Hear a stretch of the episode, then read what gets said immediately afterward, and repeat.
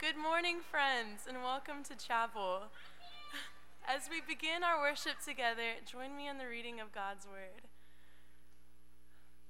Um, o God of the weak, O God of the lowly, O God of the righteous, O shield of your people, speak now through your word. Hear these words from the gospel according to Mark. A large crowd followed and pressured around him, and a woman was there who had been subject to bleeding for 12 years. She had suffered a great deal under the care of many doctors and had spent all she had, yet instead of getting better, she grew worse. When she heard about Jesus, she came up behind him in the crowd and touched his cloak, because she thought, If I just touch his clothes, I will be healed. Immediately, her bleeding stopped, and she felt in her body that she was freed from her suffering. At once, Jesus realized that power had gone out from him. He turned around in the crowd and asked, Who touched my clothes? His disciples answered, You see the people crowding against you, and yet you can ask, Who touched me? But Jesus kept looking around to see who had done it. Then the woman, knowing what had happened to her, came and fell at his feet, and trembling with fear, told him the whole truth. He said to her, Daughter, your faith has healed you. Go in peace and be freed from your suffering. This is the word of God. Thanks be to God. It's great to begin our time of worship together with a reading of God's word over us. And in a few minutes, Carolina Fuentes is going to come and share a word based upon that very text. So I hope you listen closely. I want to tell you just briefly about Carolina. If you're in Kokernot, you may already know her. She's the resident chaplain. That's right. That's right. You can, yeah, that's good. She's the resident chaplain in, in Kokernot. Uh, but also, I want you to, to know just a couple things about her. She's not only a third year student at Truett, but she's also a Baylor graduate. She majored in environmental studies and religion, so that may be something a couple of you can relate to. Uh, but the most interesting thing about Carolina is that at 18 years of age, she moved to Houston, Texas from Colombia. And in Colombia, she was not required to speak English. And so when she came at 18, she actually didn't know any English. And she told me it was fine to share this with you. Uh, so at 18 years old, she was put into a culture that she was unfamiliar with and, and that was really shocking to her. And that for the past several years, um, she's gotten to a place now that she's speaking to you in chapel and sharing the Word of God with you in, a, in her second language, which to me is just an amazing thing. And I've known her for a few years now, and I've never, would never have guessed um, that she just learned English at 18. So I'm really excited that you're not only going to hear from her, but you're going to hear from her um, sharing the Word of God with us uh, concerning that text we just heard. Before we do that, however, I thought we'd start by singing a couple very familiar hymns, and we're going to stand together. And I'm going to ask that we just sing and I hear your voices. So let's stand for just a few moments as we sing. Just sing these words with me. I'm not even going to play for this first few, few lines. We're just going to listen to one another sing and recognize the body in this place. So sing this with me. Be thou my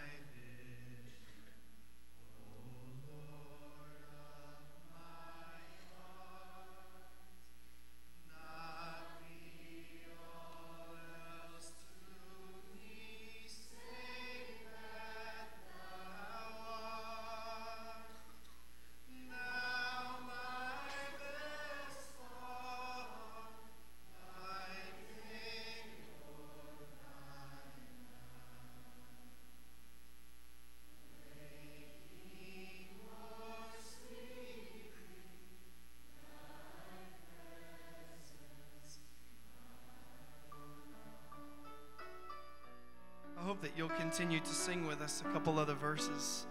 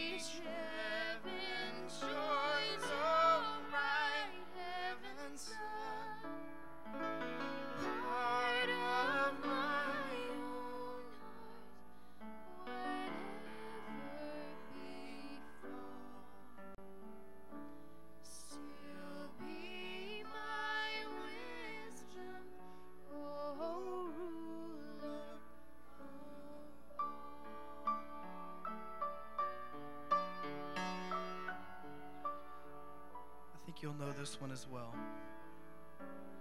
Great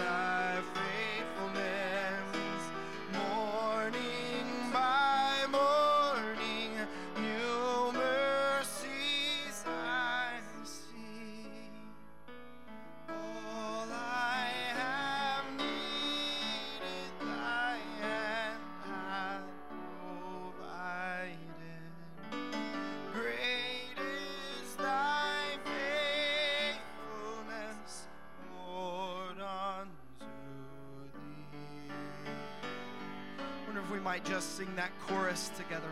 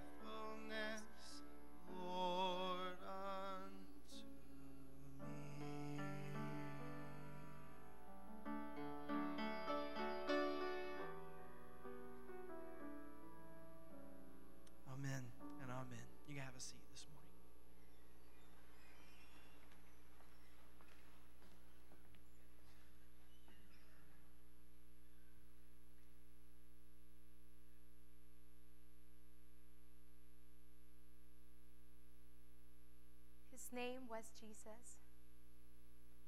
The first time I heard about him, I was near a road.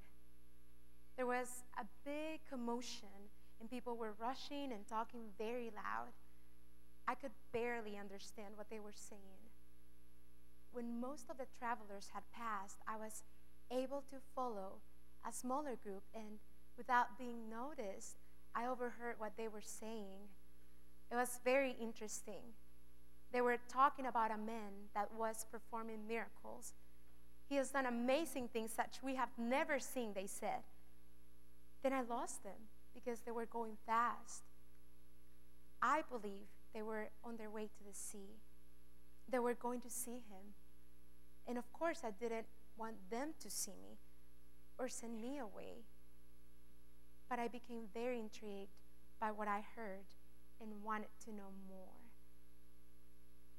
Days later, I asked some women that were standing by a well getting water in the morning.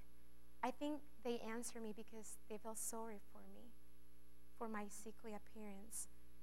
After all, this mysterious rabbi was not only teaching but healing. His words are like thunders, some women said, because he teaches with authority. But sometimes his words are gentle, another woman said. Yes, they're gentle and profound. Then she said, I believe there's hidden meaning in his words and his teachings. I believe in his teachings and stories. There's more than what we hear. He also heals the sick and forgives sins. He does? I asked. And for the first time in many years, there was a little bit of light in my eyes. That was the second time I heard about him. I cannot tell you how many emotions I felt or how many different thoughts crossed my mind.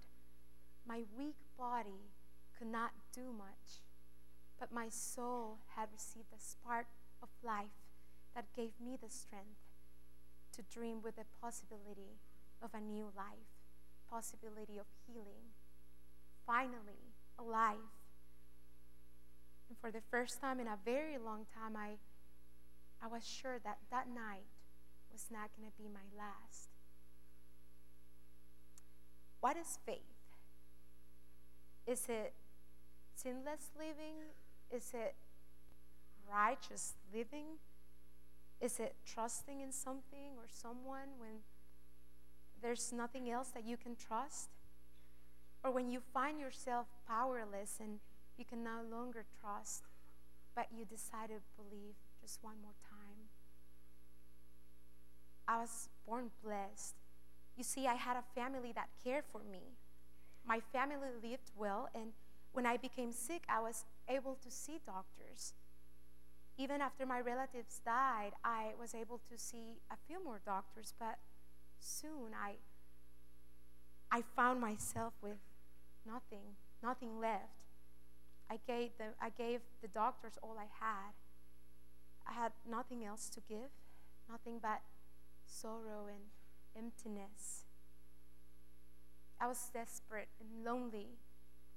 The rest of my family did not want anything to do with me.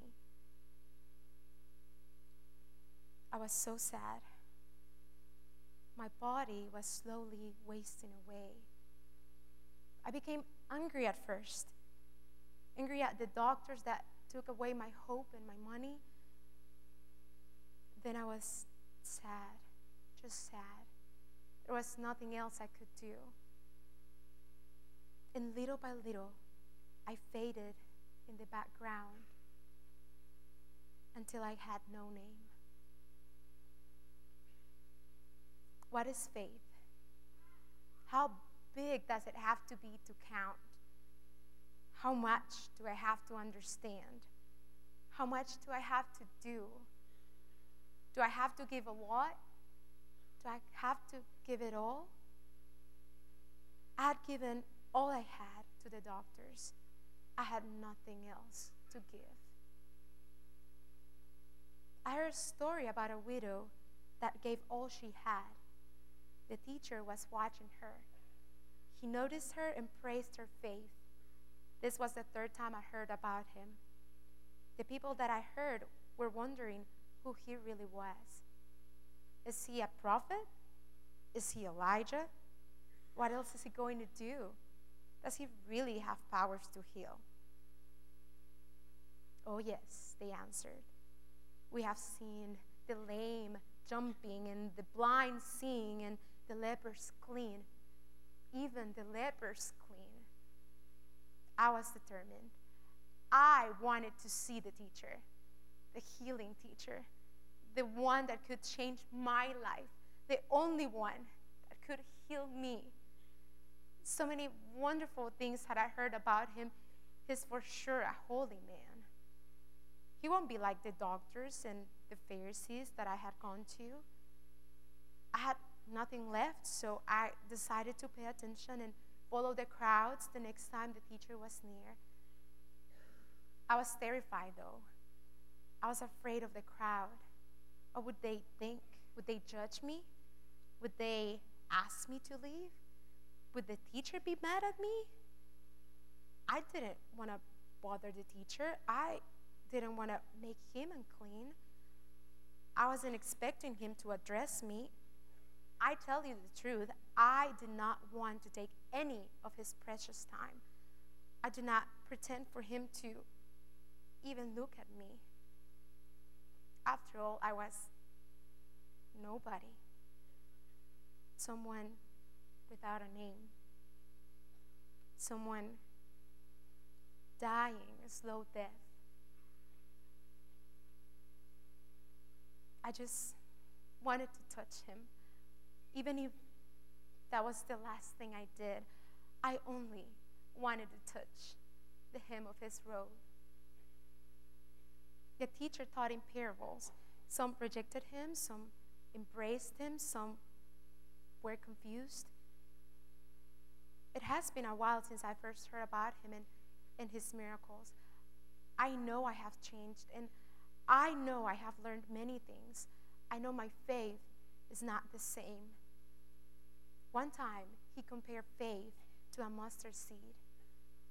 And yet another time, he spoke of the kingdom of God belonging to small children. The more I remember, and the more I think and speak to people that knew him, the more I realize that the teacher's favor did not belong to the wealthy, the learned, or the clean. He was pleased with those who had faith. They were able to receive what he had come to give. What is faith? What is faith? What kind of faith did they have? Maybe they didn't really have a big faith. Maybe they didn't even fully understand. Maybe they didn't have to do much. Maybe they were just willing to touch him. Maybe they had the faith of the mustard seed, the faith of the children, the faith of the widow, a faith that simply is willing to touch him, a faith that's growing as the seed becomes a tree and the children become grown people, and the widow finds her provision after giving all. A faith that calls for bold decisions, for public demonstrations of such faith, like that of the woman who told the teacher the whole truth before the crowd, or like Jairus, who in the midst of the crowd also asked for healing for his daughter. One day the teacher crossed over the sea. When he got out of the boat, people at once recognized him and rushed about the whole region and began to bring the sick on mats to wherever they heard he was. And wherever he went, into villages, cities, farms, they laid the sick in the marketplaces and begged him that they might touch even the fringe of his cloak And all who touched it were healed. I was there. I was one of the sick who saw him and, and touched him. I was healed. I will never forget when I was close enough, I closed my eyes and extended my hand and tried to reach for him. And when I opened my eyes, I saw his. He was reaching for my hand. He touched me. He gave me new life. He looked at me and said, Your faith has made you well. Daughter, have peace. He blessed me with peace. The teacher looked at me and said that my faith had saved me. But as he was speaking, I realized that I had gained something greater than my health. I had found a greater treasure. I found him. His name. His name is Jesus.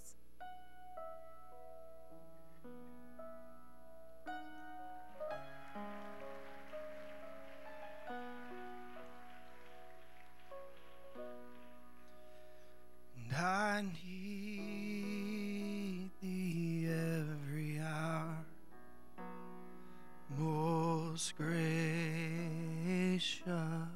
Lord. No tender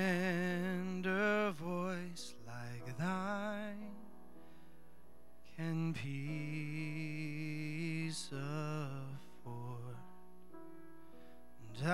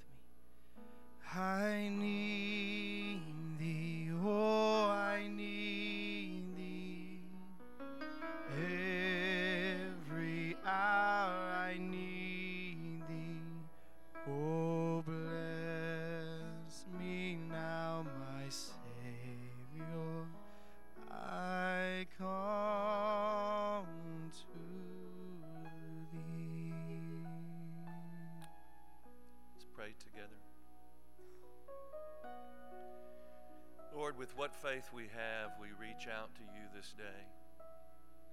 We all know what it's like to have an illness that nags us, and brokenness that nags us, and wounds that weigh us down.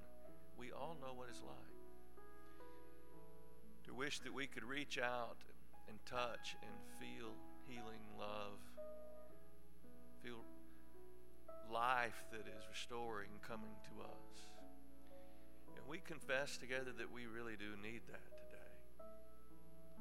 We need to know the flow of grace and forgiveness and mercy. It always comes from your heart. And so we reach this day to you again in faith and pray that we might know your healing. Know again a grace that empowers us and sets us free from all that ails us. We pray that that might happen this day. I need